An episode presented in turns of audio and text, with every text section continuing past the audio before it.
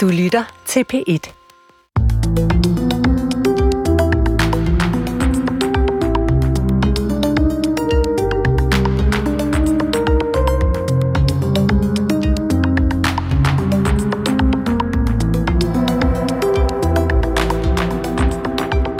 De mange flygtninge, som hver dag kommer til Danmark fra Ukraine, får hurtigt brug for et fællesskab. Og sikkert også for trøst og omsorg. Her står kirken parat med sit fint maskede net af menigheder og frivillige. Men hvad er det for et møde, som sker og som står foran os mellem ukrainere, ofte ortodoxe, og danskerne? Det ser vi nærmere på i den her uges udgave af Tidsånd, hvor jeg taler med en folkekirkepræst med ukrainske rødder og med lederen af Folkekirkens migrationsarbejde. Her i studiet har jeg to gæster, som begge har en stor viden om og en stærk indsigt i de religiøse forhold i Østeuropa. Mit navn er Christoffer Emil Brun, og med mig her i studiet har jeg Annika Vitammer, ekspert i den ortodoxe kirke i Rusland, og så er du også institutleder ved tværkulturelle og regionale studier ved Københavns Universitet. Velkommen til. Tak. Og velkommen også til dig, Emil Hilton Sackau, ansat ved Lunds Universitet, også med speciale i den moderne Østkirke, og så er du om, uddannet teolog. Ja. Og så skulle du, hvis i virkeligheden lige nu, have siddet til en konference over i Cambridge med nogle ukrainer. Er det ikke rigtigt? Jo, vi skulle have været samlet til den øh, britiske association for Østeuropa-studier og slaviske studier. Mm. Og jeg skulle faktisk have ledt et panel med nogle ukrainer omkring øh, sammenhængen mellem nationalisme og helgener i, øh, ja, i det moderne Ukraine. Nationalis nationalisme og helgener i det moderne Ukraine. Ja, altså basalt set handler det om, at hvordan man udtrykker sin nationalisme igennem helgener. Ja. Og det er jo fordi, den ortodoxe kirke har en, en tendens til at promovere helgener og bære helgener ved offentlige parader og særlige højtider. Ja. Så det vil sige, at i den splittelse, man ofte har set mellem pro-russiske kirker og pro-ukrainske kirker, handler ofte også omkring helgener og helligdommen. Og det var det, de her øh, forskellige øh, forskere faktisk skulle have snakket om. Ja, det er jo noget, allerede her noget, som er sådan lidt fremmed for os, det der med helgener. Det er ikke noget, der hører øh, det post-lutherske kristendom til. Øh, vi har dog stadigvæk øh, Knud Lavard og sådan noget, som vi en gang imellem lige husker på. Øh, men, øh, men et meget godt eksempel på øh, forskellen på på den danske og den, øh, den østkirken? Ja, der er jo faktisk nogle tætte forbindelser. Knud Lavard var jo faktisk øh, søn af en prinsesse fra netop øh, Ukraine. Ja. Og da den svenske ambassadør skulle forlade Kiev, der tog han et billede af en af de store mosaikker inde i Sankt Sofia-katedralen, hvor uh, Ingrid, den svenske prinsesse, der var gift med en af prinserne, fyrsterne af Kiev faktisk var. Og så sagde han, Sverige har altid været her i Kiev, og de vil altid blive ved med at være sammen med jer i Kiev. Så den, der er en stærk symbolik i det der, som øh, et tæt forhold faktisk til Skandinavien via de her helgener. Og helgerne spiller en stor rolle i nationalitets opbygningen. Men det blev så af, af gode grunde ikke til noget med den konference. Nu sidder vi her i stedet for, og det er jeg selvfølgelig glad for at have begge to med. Øhm, Annika, kirkelivet i Ukraine er jo meget sammensat og står i forhold til det russiske. Kan vi prøve sådan her at få et, et form for overbliksbillede over, hvordan kirkelivet i Ukraine ser ud? Ja, vi kan prøve. Og ja. det er nemlig en lille smule sammensat. Ja. Og det siger jo egentlig meget om Ukraine som sådan, for Ukraine som nation er også sammensat, eller som stat er sammensat. Øh, og kirkelivet i Ukraine, det reflekterer egentlig Ukraines lange omskiftelige historie, hvor at landet har været kastebold og øh, partner til forskellige typer af imperier, og derfor også forskellige typer af religioner. Ja. Eller rettere sagt af kristne konfessioner. Ja. Så øh, hvis vi starter med i dag, mm. så kan man sige, at der er tre store kristne konfessioner. Øh, og de, de lægger sig nogenlunde geografisk. Så det vil sige, at over mod øst, altså det vil sige over mod øh, Rusland, der er den dominerende kirke stadigvæk, i hvert fald formelt set, øh, den ukrainske ortodoxe kirke, Moskva-patriarkatet. Ja så i sådan cirka rundt regnet midt Ukraine, med bred pensel, der er det den øh, delvist anerkendte, selvstændige ukrainske kirke, som er, hedder den ukrainske ortodoxe kirke, er nok det nemmeste at kalde mm-hmm. De hedder næsten det samme, det gør det jo ikke nemmere. Nej. Øh, og så over mod øh, vest, over mod Polen, der har vi den øh, græsk-ortodoxe kirke, ja. eller uneret kirke, alt efter hvad man kalder den. Og det er så den kirke, som har beholdt den ortodoxe liturgi, men som anerkender paven i Rom. Så man kan lidt godt se, hvor at geografien den, den spiller en rolle. Og så er det så her især, ej, egentlig gennem det hele 20. århundrede, men accelererende, at, at vi har set, hvordan at de enkelte øh, konfessioner er blevet mere og mere et politisk øh, tegn på det nationale tilhørsforhold. Ja. Ja, især den græske kirke i den vestlige del, som jo først blev for alvor til, at i løbet af 80'erne. Og der har man i hvert fald set en meget kraftig opbygning af en ukrainsk identitet hos dem. Og dermed også sagt, at de religiøse forhold jo spiller en rolle i forhold til den her krig. Det er ikke noget, man hører så meget om, men kan I prøve at sige noget om, hvilken rolle den spiller? Ja, jeg vil sige, når man kigger på den russiske kirke, så er der jo ved at ske, det der overrasker i hvert fald mig en lille smule, at den russiske kirke er selv kommet i konflikt med sig selv omkring det her. At øh, jeg vil måske have troet, at der var dele af den russiske kirke i Ukraine, men også uden for Ukraine, der faktisk vil bakke russerne op omkring det her. Mm. Fordi, og der, har, og der undskyld, jeg afbryder, men ja. Annika nævnte, at øh, den østlige dels kirke er under det Moskvas patriarkat. Ja, de er lojale over for Moskva. Ja, og det er øh. sådan, at, at den ortodoxe kirke er inddelt i en række patriarkater, sådan en slags stifter, kan man næsten sige, kæmpe store. Øh, og, og, og der er Moskvas et af de meget magtfulde. Ja, det er det. Og nummer to i den her meget magtfulde Moskva-kirke sidder i Ukraine og er ærkebiskop over Ukraine. Og han startede faktisk med at sige lige ved invasionen, at den her invasion var et broderdrab. Det var Kain og Abel, sagde han. Og det overraskede i hvert fald mig, at øh, han sagde det så tidligt i konflikten og tog så aktiv stillingtagen, før vi faktisk havde set nogle af de her forfærdelige scener, der kommer i de her dage. Og det er jo blevet fuldt op med omkring 100 kirker i Ukraine, der nu også har fjernet Moskva-kirkelederens navn. Og vi ser det også i vest, hvor russiske menigheder forlader den russiske kirke, russiske præster forlader den russiske kirke. Så den ukrainske kirke har i forbindelse med invasionen, krigen her, fjernet sig yderligere fra øh, Moskvas indflydelse? Ja, og der er et stigende krav fra ukrainer i Ukraine, hvor man bliver bedt om at tage stilling. Det er, det, det er også for at fortsætte med det sådan lidt mere komplekse i forhold til den ortodoxe kirkestruktur, øh, at øh, og i Ukraine, at øh, igen den øh, ukrainske ortodoxe kirke, Moskva-patriarkatet, er stadigvæk den, den største, og det er en såkaldt autonom kirke under Moskva-patriarkatet, og den har siden 90'erne, så vidt jeg kan huske, været, været, været autonom. Mm. Og, og har således det, at den er økonomisk principielt uafhængig, den, øh, den, den øh, er, ser sig selv som ukrainsk, og mange af præsterne vil bestemt se sig selv som nationale ukrainere, på trods af, at deres modersmål er russisk. Men øh, de ser altså mod Moskva som den organisatoriske enhed. Og det har øh, tidligere været begrænset problematisk, men er altså med krigens udbrud, og måske siden øh, 2014, voldsomt accelereret, hvor, hvor, øh, hvor svært det er både at være at bekende sig selv til, den, til Moskva-patriarkatet og være fuldblodet national ukrainer. Mm. Ja, og det der med, at man bevæger sig væk fra at bruge oldslavisk eller sådan russisk-slavisk til at bevæge sig mere og mere og bruge ukrainsk, i, øh, når man holder gudstjenester. Altså det er som også sprog? En, ja, som sprog. Ikke? Øh, traditionelt set ville ortodoxe holde fast i det gamle kirkesprog, oldslavisk. Mm. Men jeg har hørt om flere af præsterne, der bevæger sig over til at bruge ukrainsk nu, hvilket er helt nyt.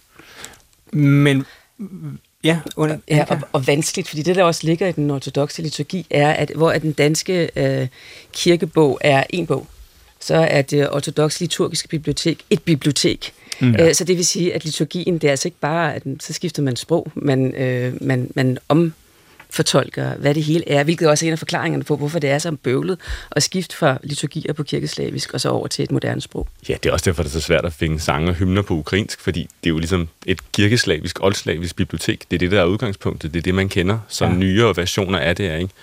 De ortodoxe kirker skifter jo ikke liturgi, som den danske folkekirke gør relativt ofte. De bruger ofte en liturgi, der er fra det 4. århundrede. Altså, det, det er den, der er. Og det er den, man bruger, ikke? Den guddommelige liturgi det er så den ukrainske kirke, men hvad er ukrainernes forhold til kirken? Altså, hvad er deres sådan, nationale religiøse identitet? Altså hvis vi kigger, og hvis vi nu går over til sociologien i det, og kigger på sådan, det er jo svært at sige ukrainere, fordi ja. at det er jo et vidt begreb, ligesom alt muligt andet. Men hvis man skal gå lidt i sådan i, øh, i, i brede tal, og derfor kigge på sådan noget som værdiundersøgelsen, eller øh, det amerikanske analyseinstitut Pew Forum lavede for nogle år siden en, en undersøgelse af alle ortodoxe, så kan man sige på den ene side, at de er øh, at de, de er ligesom de andre ortodoxe lande. Og det betyder, at hvis vi kigger på religiøsitet, så er de mere religiøse end danskere principielt, alt efter hvordan vi måler det. Fordi mm, man tit inden for, for sociologi, der kigger man mellem, eller der skældner man mellem forestillinger og adfærd. Fordi når vi for eksempel kigger på kirkegangen, så konstaterer vi, at historisk set, så er det faktisk ret sjældent, folk går i kirke. Sådan mm. bredt set. Det er altid en lille del, der kun gør det en gang om ugen. Ja. Øhm, men øh, flere vil gå i kirke. Øh, hvad hedder det? Øh, øh, ugenligt, der ligger tallet på omkring 12 procent. Det er jo ikke voldsomt. Øh, men i Ukraine siger de 12, i Rusland der siger de 6 procent. Til gengæld, hvis man kigger på sådan noget som, hvor mange har ikoner derhjemme, så er vi over, på over 90 procent, hvis vi kigger på, hvad, hvad ukrainerne de, de, øh, øh, de har derhjemme. Øh, hvis vi kigger mere over i sådan noget som værdier, så bliver de også typisk øh, ortodoxe eller typisk konservative kristne i forhold til øh, sådan et spørgsmål som, hvor mange er imod, at der skal være kvindelige præster. Mm. Det er cirka 50 procent i Ukraine, som er flere end hvad der er i Rusland, hvor det er omkring 40 procent. Hvor mange er imod at fri abort? Der er det over 50 procent i Ukraine og omkring 58 i Rusland. Jeg plejer nogle gange at sige, at det er ligesom folkekirkekristendom. Man har et tilhørsforhold i en eller anden grad, ligesom man, de fleste danskere er medlem af folkekirken, så de fleste ukrainere knyttet op på deres kirke. Men bare fordi man er knyttet op på sin kirke nationalt, er det jo ikke nødvendigvis, at man kommer der hver uge. Nej. Øhm, her er det nok meget sammenligneligt med en dansk kristendom, faktisk. Ja. Ikke? At, at man, øh, fordi man er dansk, så lader man sine børn døbe i folkekirken og ikke andre steder, og man holder jul, og hvis man går i kirke, gør man det På samme måde, hvis man er ukrainer, ja, så er ikke helt vel, men så går man formentlig øh, i højere grad i en af de ortodoxe kirker, hvis ikke man går i den græsk øh, ja. katolsk. Mm. Jeg vil sige, at når man snakker med ukrainerne generelt, har de jo også det tilhørsforhold. Altså vi snakker meget om de der store kirker, de, der store splittelser, at ofte går man jo til den kirke, der er i ens landsby, og så mm. går man som almindelig person lidt mindre op i, om den er under Moskva eller under det ene eller det andet. Altså det er jo det er kirkepolitik, og der er en ting, der hedder kirkepolitik, og så er der den der hverdagsreligiøsitet. Ikke? Klart. Mm. Øh, og der er måske så netop, som vi var inde på, med invasionen kommet en form for fælles bevidsthed øh, om en sådan mere national øh, identitet, både i befolkningen og i kirkelivet. Det lyder sådan. Hvis vi så vender os mod Rusland, hvad er russernes forhold til deres kirke? Den ligner jo lidt. Mm-hmm. Øh, bortset fra, at øh, som Emil var inde på lige før, så er Moskva-patriarkatet suverænt det største patriarkat i den ortodoxe kirke. Og den øh, kirke, som øh, efterhånden mest tydeligt har, har haft staten bag sig siden Sovjetunionens sammenbrud. Ja. Og som jo også, øh, Emil nævnte også, at den kirke splid med sig selv, at hvor at, at øh, mange af kirkerne har jo øh, som impulsivt nærmest øh, i Vesteuropa især været ude og, og opfordret russerne til at, at, at slutte fred og så videre.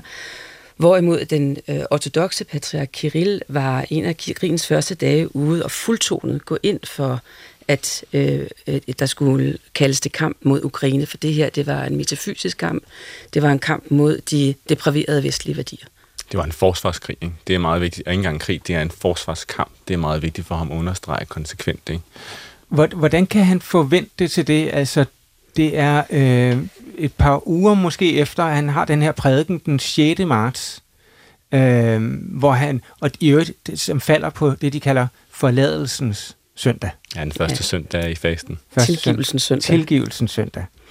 Øh, men det var måske ikke en særlig tilgivende prædiken.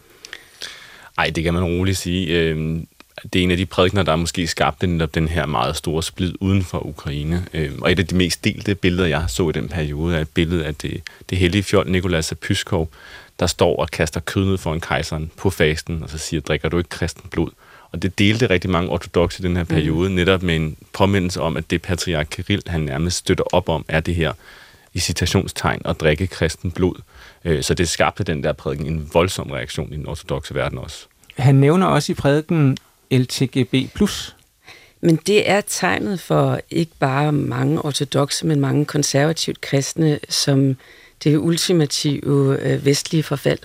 at man ikke anerkender familien og enheden og et ægteskab som noget, der finder sted mellem en mand og en kvinde osv., at man anerkender denne øh, kønsmæssige øh, pluralisme. Så, så øh, forholdet til øh, seksuelle minoriteter og LGB plus bevægelsen er ligesom et symbol, men jo et symbol på noget større, altså øh, en idé, som jeg har forstået det, om, at sådan det ægte gudsrige er russisk ortodox, og det skal kæmpe imod sådan vestens dekadence. Kan det virkelig være rigtigt? Øh, ja, det kan det godt i forhold til, det er, jo, det er jo ikke kun noget, vi ser i hverken i Rusland eller i, i, i Ukraine, som igen altså, er værdimæssigt tæt på de her øh, overbevisninger. Ja. Øhm, det er noget, som vi ser inden for øh, ikke mindst kristendom, også islam, men, men altså også øh, i de voksne dele af kristendom, som, den, den, som vi ser på den sydlige halvkugle. Altså, altså man taler om Afrika, øh, syd, altså Asien, ja, øh, hele okay. det globale syd. Øh, også hvad vi ser af tendenser i, øh, i USA. Så, så det er en, en, øh, en tendens, hvor man går tilbage til konservativ, bibelsk kristendom, hvor at, når ja, øh, konservative familieværdier jo står temmelig tydeligt. Og så har den sådan en symbolsk toning i Rusland selvfølgelig. Altså nu tilbage til de her ikoner der. Altså alle de ikoner, der bliver båret frem, og alle de skytshelgener, der nu er blevet knyttet op på hæren, er kendetegnet af én ting. Det er, at de alle sammen har slået Vesten. Ikke? Det er Alexander Nevsky, der vandt over svenskerne, danskerne og tyskerne i det berømte slag ved isen, altså en korstogsherre. Det er generaler fra Napoleonskrigen. Ikke? Det er dem, der bliver båret frem, som har forsvaret Rusland mod Vesten. Så på den måde er det jo ikke sådan altid grebet historisk ud af den blå luft. Altså, der har været masser af vestlige invasioner mm. af Rusland, og de her har så nogle generaler, der så er blevet helgener, som jo er en del af den her forsvarsmytologi, kan man kalde det. Ikke? Så der... At Rusland skal forsvares mod Vesten. Ikke? Så på den måde er der en politisk historie bag med forskellige krige og herfører osv., men også et stort øh, teologisk apparat, som altså åbenbart er, rækker ud øh, mange steder i verden. Øh, det lyder jo altså ret øh, frygtindgydende, synes jeg. Altså, det klinger noget af, af det, man har hørt fra islam tidligere. Mm, er det sådan en form for øh, hellig krig, som er i gang i Ukraine? Altså, hvis man lytter til, hvad patriark Kirill siger, så har han i hvert fald haft nogle toner, der peger i den retning. Øh, han nævner blandt andet et berømt uh, citat fra Johannes Evangeliet om at give sit liv for sin næste, det er, uh, det er vejen til himmerige. Øh, det nævnte han her i forbindelse med en prædiken, han havde sidste søndag, tror jeg det var. Og det er jo helt klart en, en retfærdiggørelse af krigen på teologiske præmisser. Ikke? Mm. Øh, når man begynder at hive bibelcitater ind som det, så er det fordi, man begynder at komme i nærheden af det, jeg vil kalde hellig krig. Om det så gælder for hele herren, om det gælder for Putin, det er noget andet. Men han har i hvert fald bevæget sig i den retning, patriarken. Og igen, altså når man hører om russernes trosforhold, altså er befolkningen øh, med på den, havde jeg sagt. Altså, øh, abonnerer de på sådan en forestilling om, at øh, Rusland har en form for religiøs forpligtelse til at bekæmpe vestlig dekadence? Ja, det gør de til en vis grad. Igen, nu tæller vi verdens største land, ja. og derfor med alle mulige forbehold. Ja. Men øh, så meget som vi hører om Putins ratings, altså så det er, jo ikke, det er jo ikke ham, der gør det helt alene. Der er jo opbakning til det, og de går i vejret her. Og, og igen, når vi går ind på sådan nogle brede sociologiske undersøgelser, så, så, så er der opbakning til den her med, at vestlige værdier er, er dekadente. Og det er en gammel, gammel diskussion. Den var i hvert fald oppe, siden det første romantikken begynder. Altså i øh, anden halvdel af 1800-tallet er der en klassisk diskussion mellem de såkaldte zapadnikier og, og de vestvendte og slavofiler, hvor sådan nogle, som Dostojevski går ind på de slavofile side og siger, at, at, at, at Rusland har den her sådan, særlige mission. Mm. Mere for at sige, at, at igen, det er ikke grebet ud af den blå luft, det er en, er en gammel øh, filosofisk og historisk og politisk diskussion, som, som øh, altså bogstaveligt talt går hundredvis år tilbage. Modernitetskritisk måske oven i købet? Ja, i hvert fald globalisme-kritisk. Ja. Ikke? At, at, øh, og det er jo noget, som både øh, patriark Kirill har været ude efter, og som, som, som øh, Putin også står for. Hele både begrebet om øh, kanonisk territorium, det er især Kirill, der har talt om det, som handler om, at det går ind tilbage helt til kirkeret og Nikea-koncilet og sådan noget, hvor at, at alle øh, de ortodoxe områder er opdelt i provinser, altså det, der i dag er blevet til stater, men sådan, at, at der er en biskop, der har myndigheden over et område, og der er ikke andre, der blander sig i det område. Mm. Og det er så med tiden blevet til nationale kirker, men det er også blevet til den store øh, russiske kirke. Og hele det spørgsmål om, skal der være mange religioner i Rusland? Skal den katolske kirke være i Rusland? Skal der komme nye religiøse bevægelser i Rusland? Der vil øh, Kirills svar sådan helt kort nok være nej tak. Ja. Øhm, så er der den anden del af det, som egentlig er modsigende, men ikke desto mindre, som handler om det er det, som Putin er blevet kendt for også at tale om Ruski Mir, den russiske verden, som egentlig er den anden vej rundt, om at Rusland egentlig strækker sig ud over sin provins, over sit territorium, og ud der, hvor der er russiske migranter, øh, folk, der taler russisk, og derfor også må være nogen, som egentlig hører under ortodox kristendom. Men den der russiske imperialisme, man kan snakke om, det russiske mere, hænger jo nogle gange sammen med det kanoniske territorie. Der er nogle gange, hvor, og det er jo fordi, det kanoniske territorie, altså det territorie, som burde høre under den russiske kirke, det er jo Hviderusland, det er Ukraine, det er Baltikum for den sags skyld. Mm. Og, og der er nogle gange nogle sådan talinger om, at det her, det gamle russiske imperium, der hvor kirken var stærkest, det er ligesom den her russiske verden. Så nogle gange ser man den der overensstemmelse mellem de her to, altså Kirills forståelse af, at det her er den ortodoxe verden, det her er vores territorie, og så Putins idé om, hvad der er russisk territorie. En slags øh, russisk, russisk ortodox internationale Ja, altså bortset fra, ja, det kan man, den, den, er, den, den, Emil er fuldstændig ret i, at det er, at, at for en stor del af det, af det øh, så falder de sammen. Så dækker det det, som sådan godt og vel er, er det sovjetiske imperium, mm. rundt regnet. Men så spreder den sig altså ud som det lidt mere internationale, hvor der ikke rigtig er nogen mm. grænser. Det er jo så det, Men det var jo også Sovjetunionen, der havde sine forposter i Kuba og Angola og så videre. Det kunne man sige, og lige nu der har der jo været diskussioner også, hvor langt rækker Moskva-patriarkatet ud? Rækker det ind i Vesteuropa? Rækker det til Afrika? Mm. Øh, sådan nogle diskussioner ja. er der internt i kirken. Øh, nu taler vi Sovjetunionen af øh, den kommunistiske ideologi, som øh, herskede i øh, mere end 70 år i Rusland, dengang Sovjetunionen, jo en stærkt sekulær ideologi. Øh, har det ikke præget russerne, havde han sagt, i sekulær retning, at de gennem det meste af det 20. århundrede har levet øh, uden nævneværdig kristendom eller uden nævneværdig religion? Jo, og det er jo et super spændende emne. Altså, øh, hvordan er det, der påvirker, ikke, ikke påvirker? Og vi ser generelt, altså i, den, i det tidlige Sovjetunionen har det betydet, at organiseret religion og selverklæret religion som sådan er lavere end andre steder. Så det, og det er med, med stor variation inden for de enkelte øh, pro-sovjetiske stater, kunne man sige. Mm. Øhm, så har det jo været spændende at følge både, øh, hvordan er sovjetstaten øh, fra revolutionen i 1917 og frem jo opbygget andre former for myter og ritualer, årstidshelgener. Øh, altså alt, alt det her. Øh, for eksempel så falder 1. maj øh, og nogle af de store arbejdshelligdage, øh, Lenins fødselsdag for eksempel, nogenlunde sammen med den kristne påske. Man overtog øh, hvad hedder det, øh, øh, jul og gjorde det til nytårsaften, og jeg kan blive ved. Mm. Der er sådan et helt rituelt år i forhold til det. Så på den ene side, så er der jo noget, hvor der er et overlap mellem den ene type religion eller ej.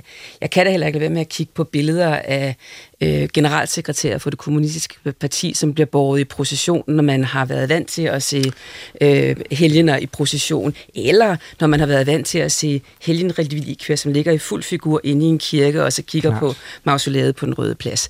Så sådan er der en masse øh, overensstemmelser. Men det, der nok i den her forbindelse er særligt interessant, det er, øh, hvor stærk en kraft religion kan være som mobilisator. For det kan komme og gå, så at sige. Og det vi har set siden øh, Sovjetunionens sammenbrud i 91 og frem efter, det er, at den russiske stat og ikke mindst Putin aktivt har brugt kirken, ligesom kirken har støttet sig op af staten og søgt indflydelse på at komme igen. Den nuværende patriark Kirill er en af bagmændene for en stort sådan, øh, øh, dokument, den, den russiske ortodoxe kirkes sociale koncept, øh, som, øh, som er et slags partiprogram, som handler om, hvordan at kirken skal komme tilbage og spille en aktiv rolle i det russiske samfund. Det er kirkens forhold til hæren, til bioetik, til familien, til staten, mm. fortsat selv.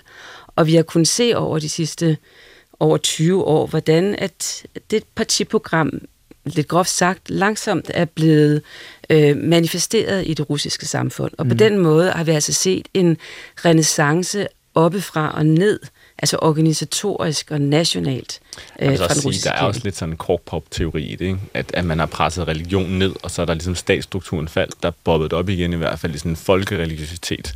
Der er nogle studier, der peger på, at ligesom da kommunismen forsvandt som sådan ideologisk overbygning, tog kirken bare over. Mm. Og jeg vil sige, rent materielt kan man jo bare se på det vanvittige antal af kirker, der er bygget. Ikke? Mm. Det er jo nærmest umuligt at komme til en større by i Rusland, eller Østeuropa for den sags skyld, hvor der ikke er bygget en ny katedral eller en ny kirke. Ikke? Så, så den der mobilisering har jo også et meget fysisk udtryk. Øhm, noget fremmedartet for os i Europa, at øh, europæisk religion lige pludselig spiller øh, den rolle i en øh, militær konflikt, som den øh, vi ser og har. At det, det har overrasker den type... mig faktisk lidt, du siger det, fordi når jeg tænker på Balkan i 90'erne, ja, der, der, altså det er der, en serbiske ortodoxe kirke, minder jo enormt meget om den russiske, og det er jo også den kirke, der har været allermest stille her den sidste periode. Mm. Og, og det var jo meget samme, de samme dynamikker, vi også så øh, på Balkan i 90'erne, ja. øhm, og vi så det egentlig også i Georgien. Vi har set det ved Krim, og vi har set det i Moldova. Så, så nogle gange så tænker jeg også det der med, at det er også fordi, vi nogle gange har glemt nogle konflikter, der var de sidste 30 år. Det her tegner faktisk bare et langt strakt europæisk billede af, hvad der skete efter kommunisterne, vil jeg mene. Jeg er helt enig. Jeg tror også, altså, og at det, at vi nogle gange glemmer, at Østeuropa også er en del af Europa. Mm. Øh, så, og, og fordi, at vi lever i et samfund, som er så sekulært, at, at vi ikke rigtig bemærker øh, de religiøse udtryk for, ja, for vi har det ikke rigtig inde på radaren. Mm. Men så er det jo til gengæld så godt, at I er her til at huske os på det. Øh, og Emil, du er, øh, har studeret kirken i, øh, i Serbien og øh, på Balkan, så, så du har det perspektiv, og det er så godt, at du kan huske os på det. Emil Hilton Sakau og Annika Vitammer, som øh, er begge i studiet her i Tidsånd i dag. Det er en stor fornøjelse at øh, dykke så dybt ind i den religiøse identitet i den verden, øh, som alles blik er rettet mod i øjeblikket. Øh, nu har vi fået et indtryk af de kirkelige forhold øh, i ja, verdens brandpunkt. Øh, så sker der jo det i vores del af verden, at der kommer utrolig mange flygtninge fra Ukraine til landet i de her dage. Øh, de begynder at blive meget synlige, og øh, man venter jo selvfølgelig, at der kommer mange flere. En person, som har en særlig forudsætning for at forstå dem og forstå det møde mellem ukrainere og danskere, der kommer til at foregå, er præsten i Rødby på Lolland. Hun hedder Olga Grigorieva, og hun har ukrainske rødder. Jeg spurgte hende om, hvordan hun oplever situationen med de mange ukrainske flygtninge, der kommer hertil.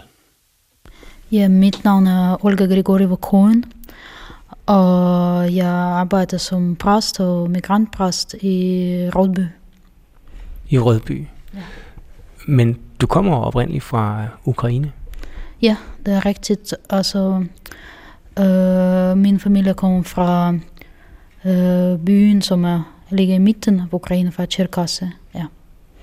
Lidt syd for Kiev. Hvor lang tid har du boet i Danmark? Uff, det er nok mere end 13, 14, 13, 14 år. Jeg kan ikke lige huske, men i lang tid. Og du er altså præst i Folkekirken øh, i, øh, på Lolland ja. i Rødby. Ja. Men det er klart, du ser jo på den situation med nogle helt særlige øjne, i og med, at det er dine landsmænd, ja. som lige nu flygter her til Danmark. Hvad går der gennem dit hoved? Um, Udover at uh, det er selvfølgelig tragisk, uh, det der sker i Ukraine, så tænker jeg på, hvordan danskere og ukrainer, hvordan vil de finde sammen? Uh, hvor langt vil det være? Og hvad det vil ske efter krigen er overstået? Hvad vil det ske med Ukraine, om Ukraine vil bestå som land? Hvad vil det ske med uh, den ukrainske befolkning? Og i det hele taget med, ja, med verden. Hvad er dit indtryk af de ukrainere, der kommer til, til Danmark i øjeblikket? Uh, så for det første, uh, de ukrainer, jeg har talt med, de kommer fra forskellige dele af Ukraine. Uh, det fælles for dem, og det er selvfølgelig det særlige, at det er kvinder og børn. Uh, det er mennesker, som... Hvordan man skal sige det? Ja, som søger tryghed. Som uh, håber på det bedre liv. Også. Og som er bekymrede for de mænd, der, der er tilbage i Ukraine. For fædre, sønner, øh, mænd og brødre. Ja. Søger de i, i en kirke her i Danmark? Um, det er i hvert fald, altså det jeg har oplevet, det er i hvert fald øh, glæde for at komme til kirken, ja. Så du ved, i tider, hvor man har det svært, er det meget naturligt for mennesker at søge øh, til kirken. Så ja. Og du, du kender jo den danske kirke, du er ansat der. Ja. Hvad, hvordan forholder den sig bedst til, til den her situation, hvor der lige pludselig kommer et stort antal ukrainske flygtninge øh, til landet og til dem? Jeg vil sige, at altså, danskere skal svare på et spørgsmål, og det er, at hvorfor har de så op, hvor, hvor, hvorfor er de så åbnet over for ukrainere? Um, fordi ukrainere, de får jo helt særlig behandling i Danmark, altså i Europa. Og ud fra det spørgsmål, kan de også tænke over, du ved, øh, langsigtet, fordi mennesker er jo ikke engle, og du ved, jeg tænker, du ved, lige nu er det meget sådan noget, hvad man skal sige, det er meget eufori omkring uh, flygtninge, der kommer fra Ukraine, og alle vil hjælpe, og alle vil, vil være, du ved, stille til rådighed, det de har. Men jeg, jeg håber, at den initiativ, altså på lang sigt, øh, øh, kan det være, at øh, du ved som sagt, at det kunne være spændinger, og det kunne være ikke så nemt, hvis der er alt for mange mennesker, der kommer. Og jeg håber, at øh, jeg vil se, at det stadigvæk vil være medmenneskelighed og forståelse uh, mellem uh, danskere og de flygtninge, der kommer fra Ukraine. Med dit kendskab til uh, den ukrainske kristendom, ja. uh, den ortodoxe kristendom, ja. ser du nogle konflikter eller nogle mødepunkter der i forhold til os protestanter? Det er svært at sige øh, lige øh, øjeblikket, fordi øh, i Ukraine der er mange forskellige du ved, kirker, og det er ikke, man, man, man kan ikke se entydigt, at der er sådan og sådan med kirkelige liv i Ukraine. Altså, og det er nok ikke det, der er det vigtigste for flygtninge, som kommer fra Ukraine. Det vigtigste for dem, at når de kommer til Danmark, de møder medmenneskelighed og omsorg. Og jeg er helt sikker på, at de er taknemmelige. Det er det giver udtryk for tit, når vi taler. Og det er det, de, altså når vi har fællesmøde mellem danskere og folk fra Ukraine, de tit spørger mig og, og oversætter, at, at, øh, at de er taknemmelige. Mm. Ja. I din egen kirke nede i Rødby, ja. laver du en særlig indsats der?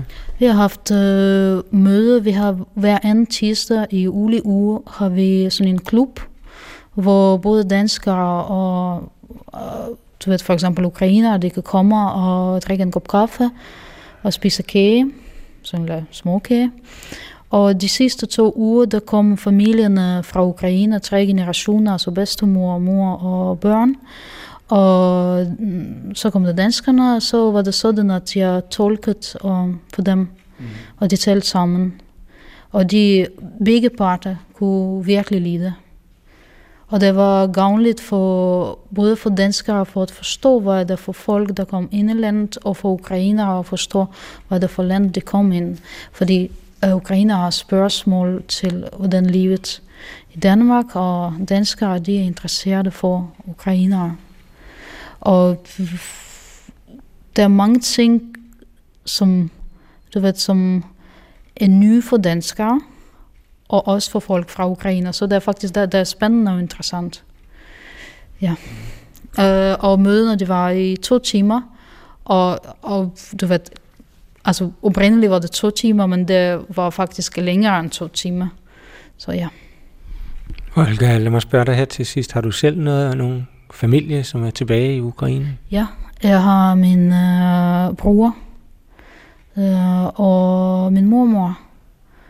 Og min mor kom her til mig, så ja, hun er bekymret for min bror. Og det samme gælder øh, mange kvinder fra Ukraine. Så det, der gør det mest ondt, at for eksempel deres sønner, som er over 18 år, de er ukrainere, og de, de ved ikke, øh, hvordan, hvordan og hvorledes det vil gå dem. Ja, så det, der gør mest ondt på de mennesker, på de kvinder, der kommer til Danmark, at øh, deres mænd er der i Ukraine. Ja.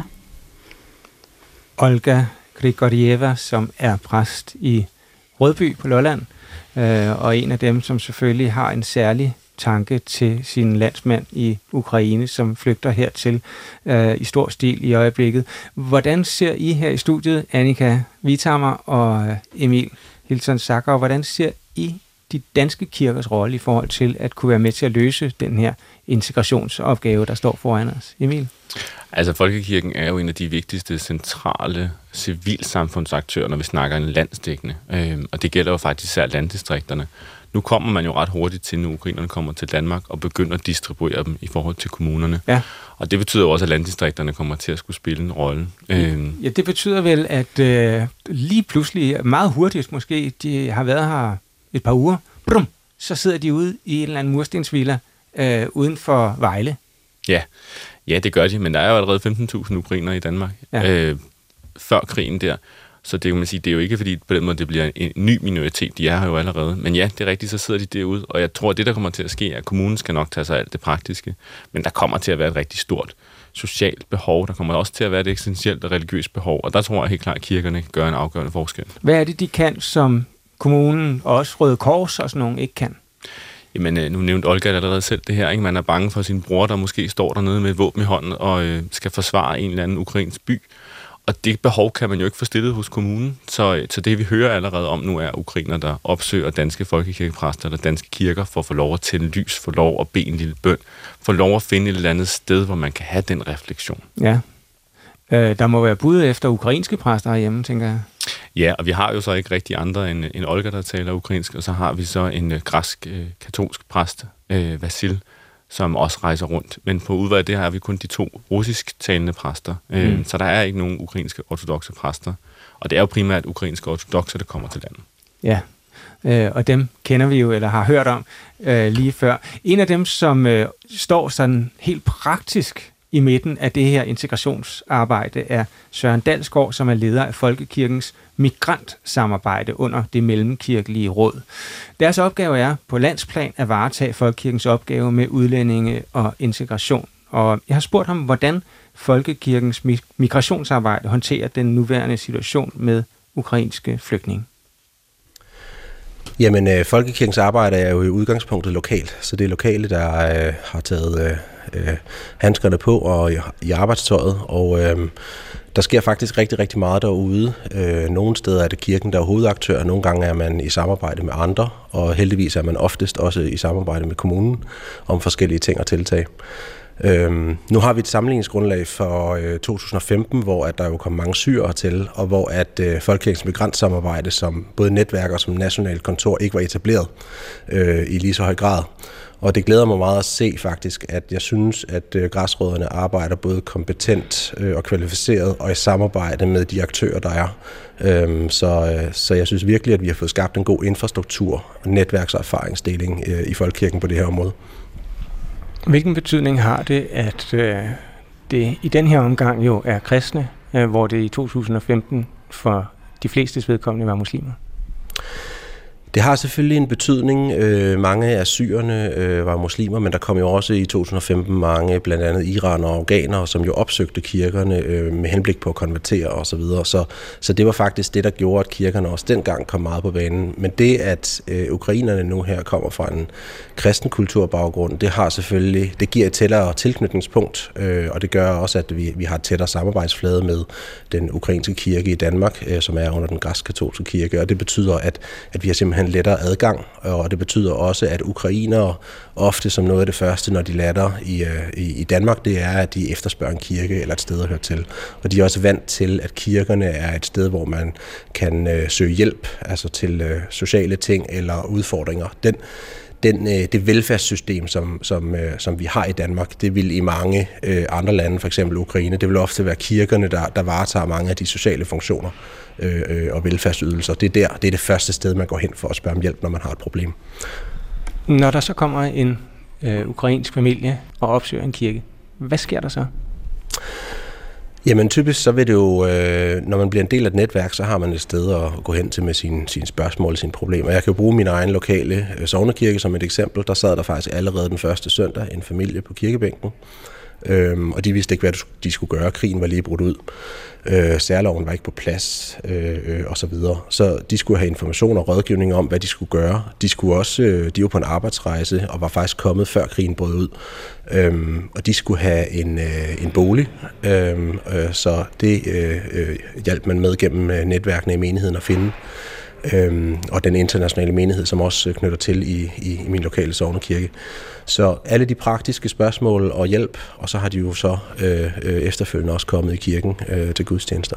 Så det, det, det er sådan et klassisk eksempel, men ellers så er det de samme typer af, af, af, af behov, som, som det øvrige civilsamfund jo møder. Det kan være Øh, det kan være spørgsmål om, altså rigtig meget handler om information, simpelthen, hvad skal jeg gøre i nuværende situation, hvad er mine rettigheder, øh, hvor kan jeg bo, hvordan kan jeg få min øh, søster til Danmark, hvor kan jeg finde penge, sådan at jeg kan blive forsørget indtil, at, at, at jeg har fået opholdstilladelse osv.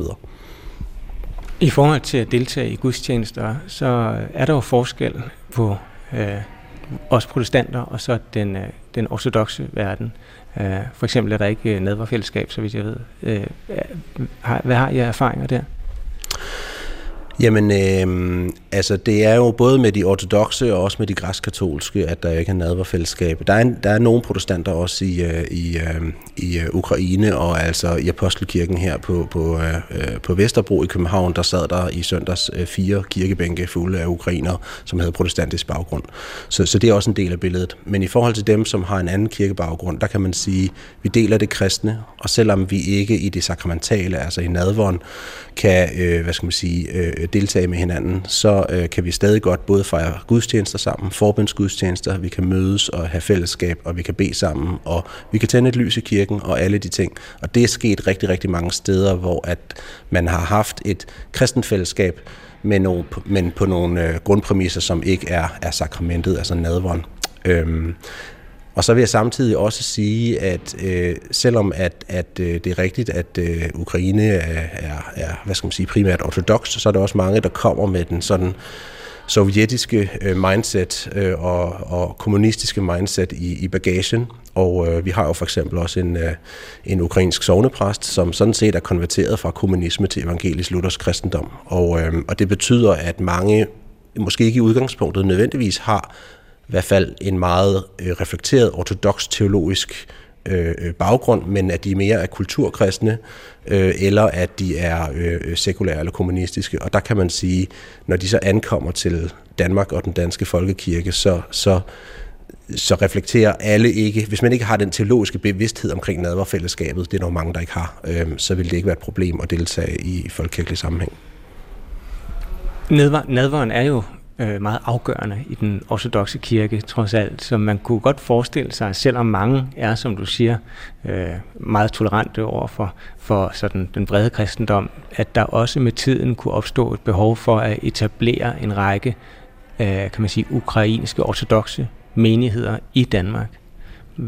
Er det noget, som I også bistår med eller ser på? Ja, altså mig bekendt, så øh, har der ikke været en ukrainsk ortodox øh, præst eller menighed. Øh, der har været russisk ortodoxe, og der har været øh, ukrainske øh, græsk-katolske, som er sådan lidt en unieret øh, hvad skal man sige, mellemform, kan man sige, mellem det, mellem det katolske og, ukrain, og ortodoxe. Øh, men jeg tænker, der ganske givet vil komme præster til Danmark, som øh, vil have interesse i at betjene, kan man sige, de ukrainere øh, så hurtigt som muligt. Og, øh, og der er jo en stående tilladelse til, at ortodoxe kan bruge de danske folkekirker øh, til at og, øh, fejre deres gudstjeneste. Det er der meget, meget stor åbenhed øh, for, fra, fra, fra biskopperne osv., så, videre. så det er mest et praktisk problem, kan man sige. Og det sker jo mange steder for de andre ortodoxe grupper, øh, serbiske, russiske, øh, makedonske osv. Hvordan ser du din egen sådan opgave her i, i de næste måneder? Jamen altså, jeg kan sige, at den sidste måned, der har vi jo brugt øh, en del øh, krudt på at, at få samlet netværket, få opsamlet, hvad der er af viden og information, og få dem formidlet. Vi har etableret en Facebook-gruppe, som hedder Kirkernes Engagement blandt øh, ukrainer i Danmark, øh, som PT har ca. 750 af de sådan kirkeligt engagerede øh, græsrødder rundt omkring. Der kan man dele information og viden osv. Og, og så har vi en lille hjemmeside, vi har fået opbygget med noget af det der grundinformation, som, øh, som vil være relevante for kirkerne rundt omkring lokalt. Og det tænker jeg i virkeligheden, det skal udbygges. Altså, øh, lige nu sidder vi og arbejder med oversættelse af den danske højmesseliturgi og dåbsliturgi til ukrainsk. Øh, vi har en lille velkomstfolder til Folkekirken øh, og en præsentation af, hvad Folkekirken er, som også er ved at blive oversat til ukrainsk. Øh, og så handler det om at finde ressourcepersoner og tolke og øh, øh netværk, øh, øh, også blandt ukrainere, og for også at imødekomme behovene. Og så øh, når lige øh, kommunerne får, hvad skal man sige, den værste arbejdspukkel øh, på plads her, øh, efter at øh, øh, ukrainerne har fået opholdstilladelse og bliver registreret i kommunerne, så er der jo også en stor integrationsopgave på sigt, som, øh, som handler om alt det sociale øh, og integrationsmæssige arbejde, og for nogens vedkommende sikkert også et kirkeligt behov. Sådan sagde lederen af Folkekirkens migrationsarbejde, Søren Dalsgaard. Her i studiet har vi Annika Vitammer og Emil Hilton Sager. Emil, hvad tror I, der kommer til at ske øh, sådan bare inden for de næste uger, måneder øh, i forhold til ukrainerne her i Danmark? Har I nogen idé om det? Altså, man kan jo se den her opblomstring af initiativer, øh, altså fra legestuer, sprogcaféer og alt sådan nogle ting, og det, det tror jeg helt klart vil fortsætte. Mm. Øh, det, jeg er mest bekymret for, det er det lange seje træk. En ting er den første, anden måned, men at man ligesom, at man er i stand til at skabe nogle aktiviteter og nogle modtagelser, hvor man tager det lange seje træk. Øh, og mm. det er jo mm. selvfølgelig, hvis krigen stopper, er alting jo fint, men det her kan jo godt tage år. Lige foran os er der jo en påske. Øh, den er lige foran os her i Danmark, men i Rusland er den en uge efter. De arbejder med en anden kalender. Øh, det er jo også der en meget stor højtid. Lige pludselig er der en masse russere og ukrainere her i landet. Kan der, skal man være opmærksom på noget der? Altså jeg tror i hvert fald, at, at Folkekirken skal være opmærksom på, at der er nok en del ukrainer, der vil søge til dem i den påskehøjtid. Og, mm. og jeg ved det også, som Søren Dalsgaard sikkert også har, har i sit baghoved det her med, at der er nogle ukrainske traditioner, der har et vist overlap med de vestlige sommermal påskeæg. Og, og så handler det måske virkelig om at byde, byde ukrainerne ind. Øh, ja, mm. men jeg tror da helt klart, der er der en udfordring i forhold til de russiske kirker, vi har i landet her, øh, om hvordan de kommer til at holde påske. Og det, som du øh, fortæller om med hvordan det går på lidt længere sigt. Det er klart, det er jo, øh, kan man sige, en lidt mere sådan, øh, et vigtigt perspektiv at have. Og, og du har lavet nogle studier omkring rumænere, som er kommet hertil. Der er jo i de sidste, siden Østudvidelsen i 2002, kommet utrolig mange øh, bulgare rumænere til, til blandt andet Danmark for at arbejde. De har etableret nogle menigheder her, og der har vi altså en, et erfaringsgrundlag, kan man sige, i forhold til ortodox kristendom i Danmark. Hvilke erfaringer kan vi bruge derfra? Ja, altså helt klart, de har jo bygget 20 øh, rumænske menigheder op i Danmark på nogle ganske få år. Øhm, og jeg vil sige, det vigtigste i forhold til den her kulturgruppe central- og østeuropæiske migranter og flygtninge, det bliver at bygge de her fællesskaber. At de ikke bare udvikler sig som en slags parallelt samfund, men man rent faktisk får at bygge ligeværdige fællesskaber i de landsbyer og byer, hvor, at, øh, hvor de slår sig ned. Og man, det, der er interessant, det vores resultater viser jo, at de har en meget, meget høj tilknytning til deres kirker og deres præster. Øhm, så derfor har kirkerne og præsterne været et godt udgangspunkt for at bygge bro til rumænerne. Nu er der så ikke ukrainske præster i Danmark, men, men i hvert fald den her, der er en vis kirkekultur, man kan bygge ovenpå. Mm. Og der tror jeg, det vigtigste er det der med, at, at byde dem ind som ligeværdige partnere. At man ikke et godt eksempel var, som en præst nævnte, øh, at man ikke bare laver mad til dem, men man faktisk byder dem ind, og de også er med til at lave mad og med til at øh, præsentere deres egen kultur. Så sådan et ligeværdigt partnerskab. Jeg ved, at der er nogle øh, mindre byer, landsbyer i, i Jylland for eksempel, hvor der er næsten øh, lige store menigheder af, af ortodoxe rumænere og så danske protestanter. Fungerer det sådan godt i god samklang? Ja, udover parkeringsforholdene vil jeg så sige det okay. her. Prøv at forestille dig en lille jysk landsby, og så dukker der sådan 100 romanske biler op, fordi de alle sammen skal til påskegudstjeneste. Øh, ja, altså det vil jeg da sige, der er flere steder, hvor, hvor samarbejdet fungerer rigtig fint. Øh, og det er rigtigt, når vi har nogle af de her meget små jyske landsbyer, hvor at rumænske præster har overtaget øh, gamle missionshuse og er i gang med at bygge menigheder op. Mm. Øh, og det der, altså udover det er et interessant fænomen, så begynder vi jo at have nogle landsbyer, i Jylland med, med en stor koncentration af ortodoxe, og det vil det her jo kun bygge ovenpå. Øh, så det kommer vi helt klart til at se, og det betyder jo også offentlige ritualer, hvor man bærer ikoner og, og banner rundt omkring her i forbindelse med påsken. Ja, øh, så ligesom at vi har været vant til at se øh, et helt ny øh, visuelt også kultur øh, fra den muslimske indvandring, kan det være, at vi nu her de næste år vil se et stærkere øh, indtryk af sådan den ortodoxe visuelle kultur. Den er meget visuel, som I har været inde på. Mange ikoner, meget guld og glimmer, og en, og en helt anden teologi. Den har vi ikke talt så dybt ned i her i dag, men øh, jeg kan øh, jeg kan da øh, jeg kan annoncere, at vi i forbindelse med pinsen her i tidsånd, pinsen, som jo er Helligåndens store højtid, vil fordybe os i de såkaldte filokvespørgsmål, øh, som er det, der adskiller Øst- og Vestkirken teologisk.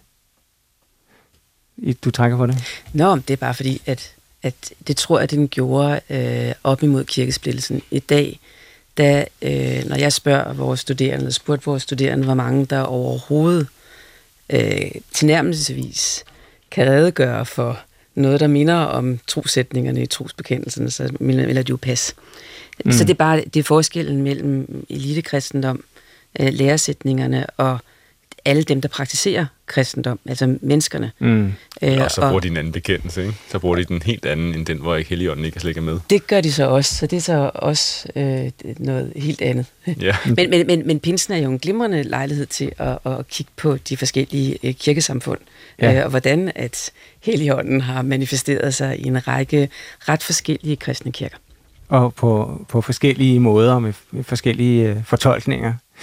Man kan roligt sige, at øh, Østkirken og kirken her i Vesten, altså både protestantisk og kat- øh, katolsk, har fjernet sig fra hinanden i forbindelse med øh, den her invasion og den her konflikt, som vi også var inde på før. Øh, vi er virkelig også forskellige på mange måder, men omvendt tilhører vi jo den samme religion, kristendom. Er der i religionen også en mulighed for at mødes, for forsoning, for fred? Der er vel begge potentialer, altid, øh, i, i religion. Altså, der er, der er to versioner lige nu øh, på et scenarie for øh, den ortodoxe gudstjeneste. Øh, måske mest centralt i København, fordi det er den øh, det er der, hvor den, der er den eneste sådan rigtige, rigtige kirkebygning. Så er der kommet en masse tillempelser, som Emil fortalte om derovre i migrationsmønstret i Danmark. Mm. Enten så er det den enhedspræget ortodoxe kirke, øh, som har nøjagtigt det samme påskeritual, og de samme ritualer fra land til land, hvor at der er en forbrydning af de ortodoxe. Eller, Eller også, så bliver det også som i Sverige, hvor hoffet har simpelthen inviteret de ukrainske præster ind i hofkirken, i slotskirken, og holder simpelthen deres påskegudstjeneste i hjertet af den svenske stat. Det er jo også et enhedspotentiale, hvor at man kan sige, den svenske kristendom, den svenske kongehus inviterer den ortodoxe kirke helt ind i statens center. Og så er det jo også der, hvor den så også afgiver de vigtigste tidspunkter for at afholde en liturgi. Altså der, hvor de rent faktisk skal foregå, og ikke når der ikke lige er nogen andre, der bruger kirken. Ja, men også sådan i det helt store billede, altså kunne man forestille sig, øh, når der nu ligger så stærke teologiske undertoner under den her konflikt, at nogle af kirkelederne kunne indgå en eller anden form for overenskomst, som også kunne få en politisk virkning? Det kan man sagtens forestille sig, men med, med de udmeldinger, som igen den, den største af patriarkerne og den, der repræsenterer den aggressive stat, er kommet med, så er det svært at se for sig sådan lige på den her side af posen. Jeg har mere set, at der er opbygning til en eksklusionssag af den russiske ortodoxe kirke fra kirkernes verdensråd. Så det peger måske mere mod eksklusion, end det peger mod inklusion.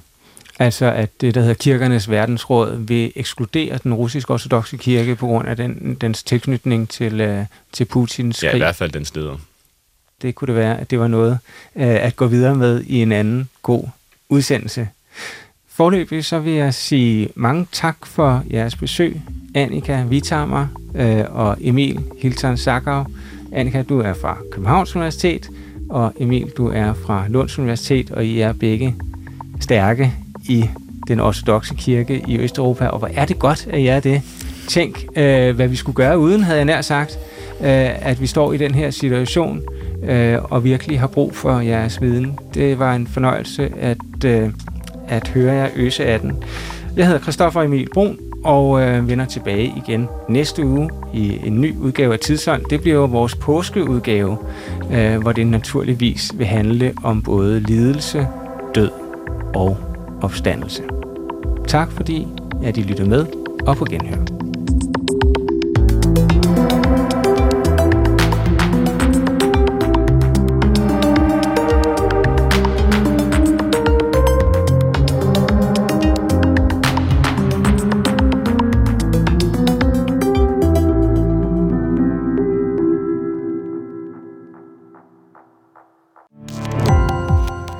Gå på opdagelse i alle DR's podcast og radioprogrammer. I appen DR Lyd.